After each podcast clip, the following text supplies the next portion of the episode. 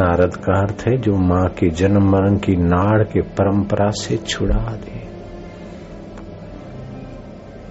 जो पाप ताप के चक्राव को रद्द कर दे, वो नारद है। आज विजयादशमी है। भगवान राम और रावण दोनों शिव भक्त हैं। रावण में अपना बल है, राम जी में अपना बल है। दोनों बुद्धिमान है, दोनों विद्वान है। दोनों सूझबूझ के धनी कुल परंपरा में देखा जाए तो रावण पुलस्त कुल, पुलस्त ऋषि के कुल का ब्राह्मण है। राम जी क्षत्रिय है, रघुकुल के कुल भी दोनों के ऊँचे अच्छे विजयादशमी रावण पर रामपाल राम का विजय। शिष्य ने पूछा, गुरुजी, रावण और राम के विजय के पीछे, पराजय के पीछे किस सिद्धांत ने काम किया? बेटा, सीधा गणित है। सूझबूझ की भिन्नता। रावण दशानन कहलाता है। दस सिर वाला बीस भुजाओं वाला। अर्थात जो शरीर को मैं मानकर, संसार को मेरा मानकर सुखी होने के लिए सारी शक्तियाँ खर्च कर देता है। वह रावण के रास्ते है। और अपने आत्मा को मैं, व्यापक ब्रह्म को मेरा और प्राणी मात्र के हित में लगकर जो अपने चित्त में विश्रांति पाता है, वह राम के रास्ते है। चिंतन की धारा भिन्न होने के कारण परिणाम भिन्न है।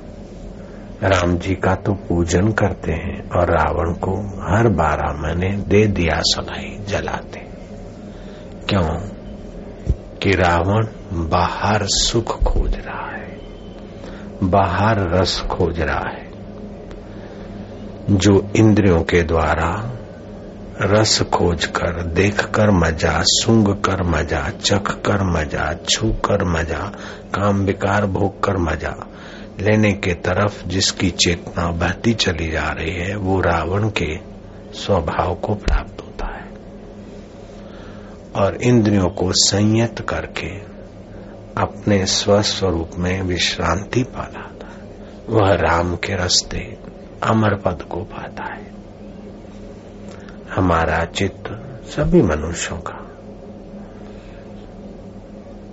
प्रेम और शांति का प्यासा है।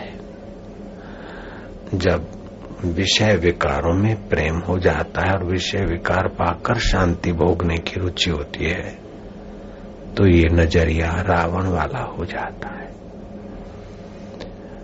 अपने आत्मा परमात्मा में विश्रांति पाते हैं और विषय विकारों का सदुपयोग सत में शांति में प्रवेश दिलाने के निमित्त करते हैं। वो राम का रास्ता है, पुत्र। विंद्रावन में जयपुरिया वाला का मंदिर बड़ा प्रसिद्ध है। वहाँ गुआरिया बाबा और रामकृष्ण दास जी बाबा। जयपुरिया मंदिर बन रहा था तो मजदूरों के साथ सेवा करने लग जाते। शाम होती जब पगार मिलता तो वे दोनों संत खिसक जाते। काम तो खूब करे मजदूरों के साथ। लेकिन ये मजदूरी लेते समय दिखते नहीं, ये कैसे मजदूर हैं? आखिर मुंशी ने एक समय खिसकते इनको रोक दिया, पकड़े गए। बोले, तुम कैसे मजदूर हो? कि दिन भर काम तो तत्परता से करते हो और मजदूरी के समय खिसक जाते हो?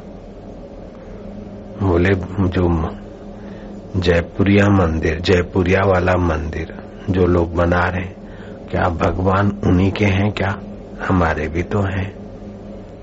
कर्म करें और फल की इच्छा बिना कर्म करे तो राम रस पैदा होता है।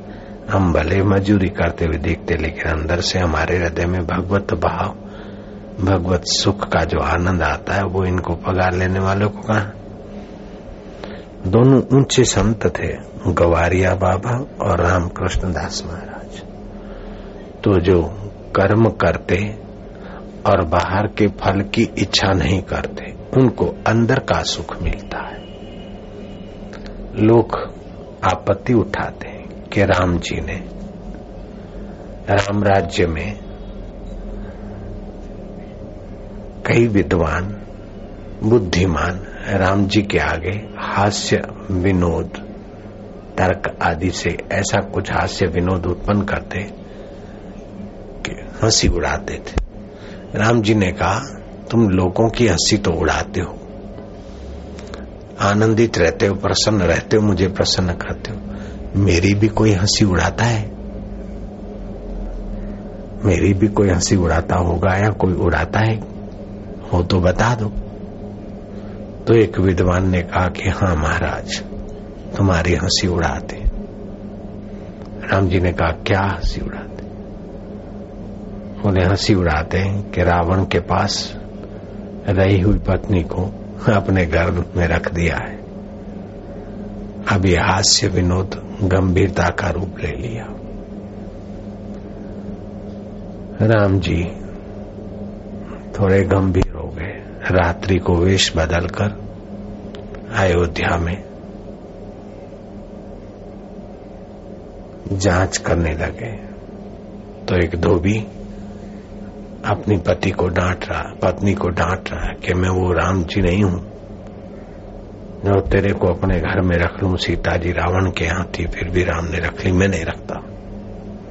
राम जी को पक्का हो गया। यद्यपि राम जी जानते थे, सीता निर्दोष है, अग्नि परीक्षा में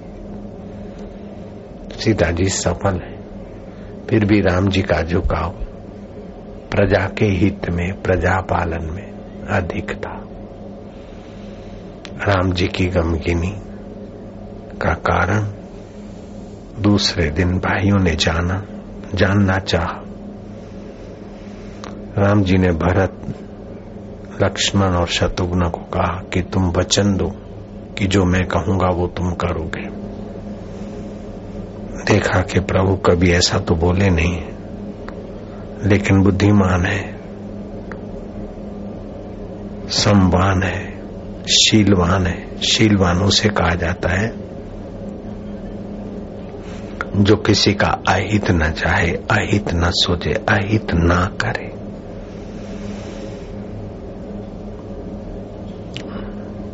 लक्ष्मण के तरफ़ राम जी दृष्टिपात करते हुए कहते हैं कि मैं जो मैं आज्ञा दूँगा, वो तुम करोगे, कोई तर्क न करोगे। वचन दो तो मैं बताऊँ। तीनों भाइयों ने वचन दिया है। राम जी कहते हैं कि सीता को गंगा पार ऋषियों के आश्रम में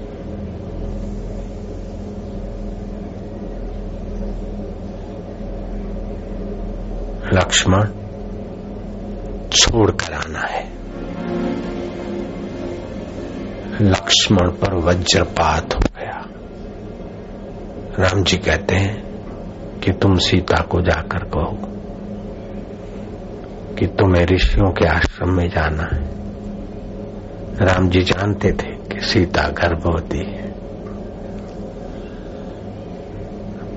लेकिन उस राम जी ने कहा कि कह देना कि ऋषियों के आश्रम में तुमको जाने की रुचि भी है। तो भाभी, चलो। उनको रथ में बिठाकर तीनों भाई सीता को छोड़ गया। वचन दे चुके थे, वज्रपात हो रहा है। लेकिन अपनी छाती पर शिला रखकर लक्ष्मण, भरत शत्रुघ्न ने सीता जी को कहा और सीता जी तैयार हो गई। मैं तो चाहती थी ऋषियों के आश्रम में आना। ऋषियों के आश्रम में जाना, सत्संग मिलेगा, वार्ता मिलेगी। बाहर के इंद्रिय भोग तो तुच्छ लोग भोगते ऋषि तो आत्म सुख में तृप्त रहते हैं। तो उनके सानिध्य सत्संग से हमें भी आत्म तृप्ति के वचन मिलेंगे। मैं तो ज़रूर मेरे मन की कही लखन भैया तुमने। सीता जी तैयार हो गई। रथ में सीता जी बैठी है। जब गंगा पार वाल्मीकि ऋषि के आश्रम के करीब रथ पहुँचा लक्ष्मण बहुत उदास हो गए। सीता जी को संकेत कहा कि, किया कि ये सारा ऋषि मुनियों के आश्रम का माहौल है। सीता जी रथ से उतरी। लक्ष्मण ने अपने दिल पर छाती पर पत्थर रखते हुए कहा कि, माता, आज्ञा है कि तुम्हें यहीं छोड़कर मुझे चला जाना है। सीता जी पर थोड़ा सा तो झटका लगा, लेकिन सीता श्री राम की अर्धांगिनी थी। सीता जी कहती है कि, मानो विधाता ने मुझे राम जी से दूर करने का ही मेरा प्रारब्ध लिखा है। क्या श्री राम का राजवंश मेरे शरीर में नहीं होता तो मैं इस शरीर को गंगा मैया के हवाले भी कर देती। खैर,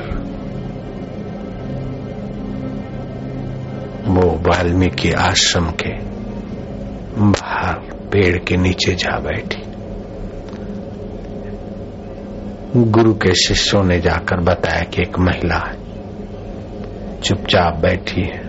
वाल्मीकि ऋषि आए। त्रिकाल ज्ञानी। सीते तुम यहाँ? मैंने अपने योग बल से तुम्हारी पवित्रता की परख कर ली। तुम निर्दोष हो। लेकिन श्री राम, राजा राम है। तुम्हारे पति राम है। भगवान राम है। मैं राजा राम है तो प्रजा की पक्ष को महत्व तो देते हैं। इसीलिए तुम्हें प्रजा के इस प्रकार के वातावरण को सुनकर राम जी अपने दिल को थाम कर तुम्हें यहाँ भेजा है। सीता जी राम जी, तुमको कितना स्नेह करते मैं जानता हूँ। और तुम राम जी के प्रति कितनी वफादार और समर्पित हो, सती हो, वो भी मैं जानता हूँ। यहाँ तपस्वी तपस्विनियाँ रहती तुम चिंता ना करना। अपना जीवन इन तपस्विनों के बीच आनंद से बिताओ। वाल्मीकि जी सीता जी की देखरेख रखते हैं। अब लोग कहते हैं कि राम जी इतने कठोर क्यों? राम जी ने सीता के साथ अन्याय किया। पांडवों ने द्रौपदी के साथ अन्याय किया। नल ने दमयंती को, सोती हुई दमयंती को छोड़कर आधा वस्त्र लेकर भागे। अन्याय किया। गांधी जी से लोग पूछते थे। गांधी जी ने कहा आप राम को, पांडवों को, राजा नल को, के चरित्र को अपनी कुशंका की नज़र से मत देखिए। आप इसमें सीता जी के चरित्र की उज्जवलता और समता की उज्जवलता को देखिए कि सीता जी उल्हावना देती है क्या? उत्तम मनुष्य वह है। कि विपरीत परिस्थितियों के विषय में बार बार चिंतन करके, फरियाद करके अपना मन न बिगाड़े अपितु तो अपने चित्त की समता को बढ़ाकर परिस्थितियाँ गुजरने दे। जो परिस्थितियों से दब जाता है या फरियाद करता है, वो कमज़ोर रह जाता है। लेकिन परिस्थितियों में सम रहकर परिस्थितियों को बिता देता है, वो सीताराम की नाई पूजा जाता है। पांडव की नाई आदरणीय हो जाता है, द्रौपदी और दमयंती की नाई। तो दशहरा क्या है? दस इंद्रियों में रमण करते हुए मज़ा लेने के पीछे जो पड़ता है, वह रावण की नाई जीवन संग्राम में हार जाता है। और जो राम की नाई दसों इंद्रियों को सुयोग्य नियंत्रित करके अपने अंतर आत्मा में विश्रांति पा लेता है और प्रजा को भी आत्मा के सुख के तरफ़ ले जाते हुए राम का जीवन है। नवरात्रि के बाद दसवीं रात्रि दशहरा होता है। पाँच ज्ञान इंद्रियों का आकर्षण और चार अंतकरण का आकर्षण माँ की भक्ति से संयत करें तो दशहरा की विजयादशमी उसके पक्ष में हो जाती है। जैसलमेर में हमने सुना कि लोग को नवरात्रि में अष्टमी को पाडा की बलि दे देते हैं। नवमी को बकरे कटते हैं। ये बिल्कुल हल्की परंपरा किसी ने घुसेड़ी है। माँ के आगे चाहे बकरा भी जीव है, बालक है, मनुष्य भी उसके बच्चे हैं। ऐसी कोई माता नहीं जो बच्चे की हत्या होते हुए खुश होगी। कईयों का कहना है कि यवनों ने ये घुसेड़ा तो कईयों का बुद्धिमानों का कहना है कि जो शराबी, कबाबी मांसारी है, रोज करते हैं, उनको मोड़ने के लिए वर्ष में एक आध बार, लेकिन इस ढंग से तो ताजुब होता है।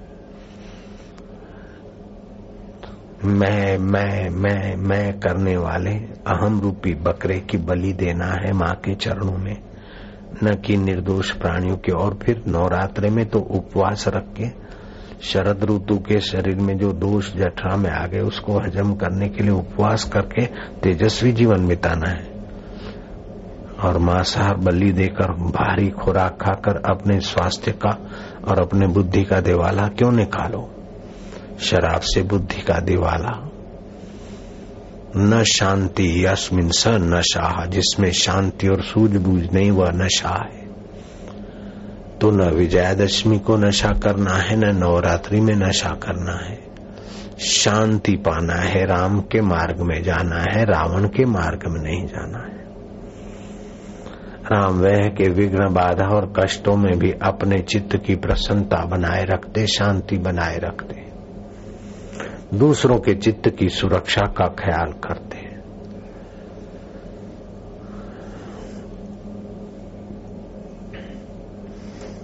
रानाबाई हो गई मारवाड़ में, हरनावा ग्राम में।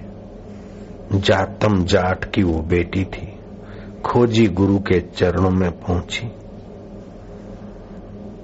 जब जोधपुर के राजा अभय सिंह राज्य करते थे, उस समय ये राणाबाई हुई। उसने भी इंद्रियों को संयत करते, गुरु खोजी के मंत्र का जप करते इंद्रियों को राम के रस में शांति दिलाई। उसके जीवन में बड़ा सामर्थ्य आया। अभय सिंह के अधीन जोधपुर का राजा अभय सिंह के अधीन राज सिंह था। अभय सिंह ने उसे युद्ध करने के लिए, अहमदाबाद पे चढ़ाई करने के लिए भेजा। वो राणाबाई का आशीर्वाद लेकर गया तो आराम से विजयी होकर आया। उसका बहुमान समारंभ और उसको कुछ रियासत दे रहे थे। उस समय हाथी पर बैठकर पसार हो रहा था तो हाथीनी वहीं रुक गई। राज सिंह समझ गया कि जिस राणा बाई से मुझे विजय और सम्मान मिल रहा है, उसको, उसका प्रणाम किए बिना मैं रास्ता लांग रहा हूँ। वो हाथीनी से उतरा और माता को प्रणाम किया, बाद में गया।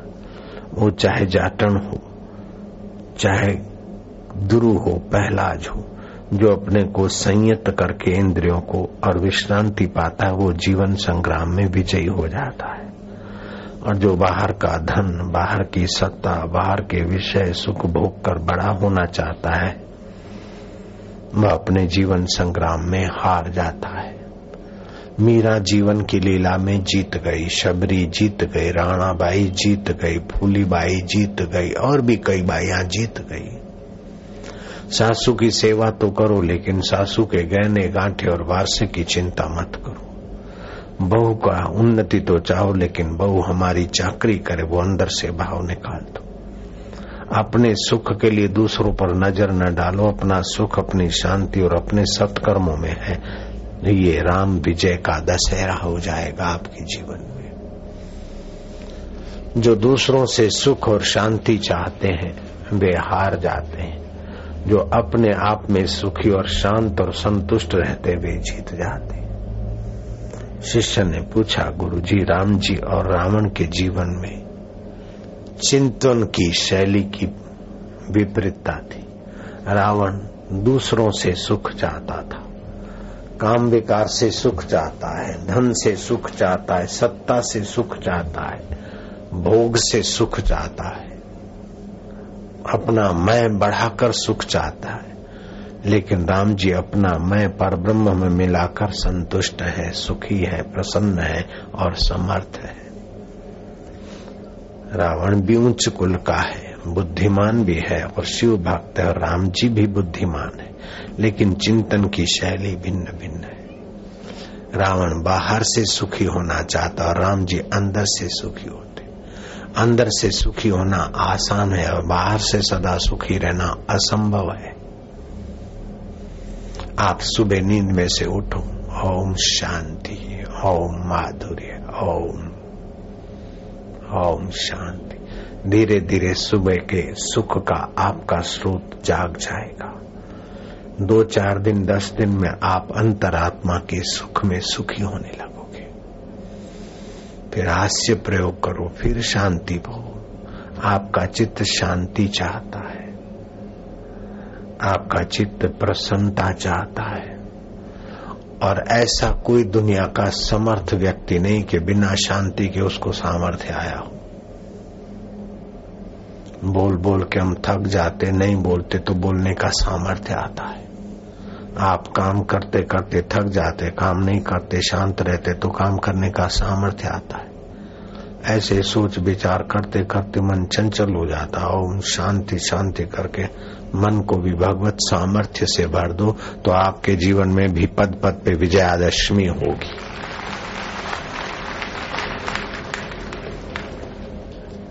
आपके जीवन में विजयादशमी आ जाए, बस राम जी प्रसन्न मिलेंगे।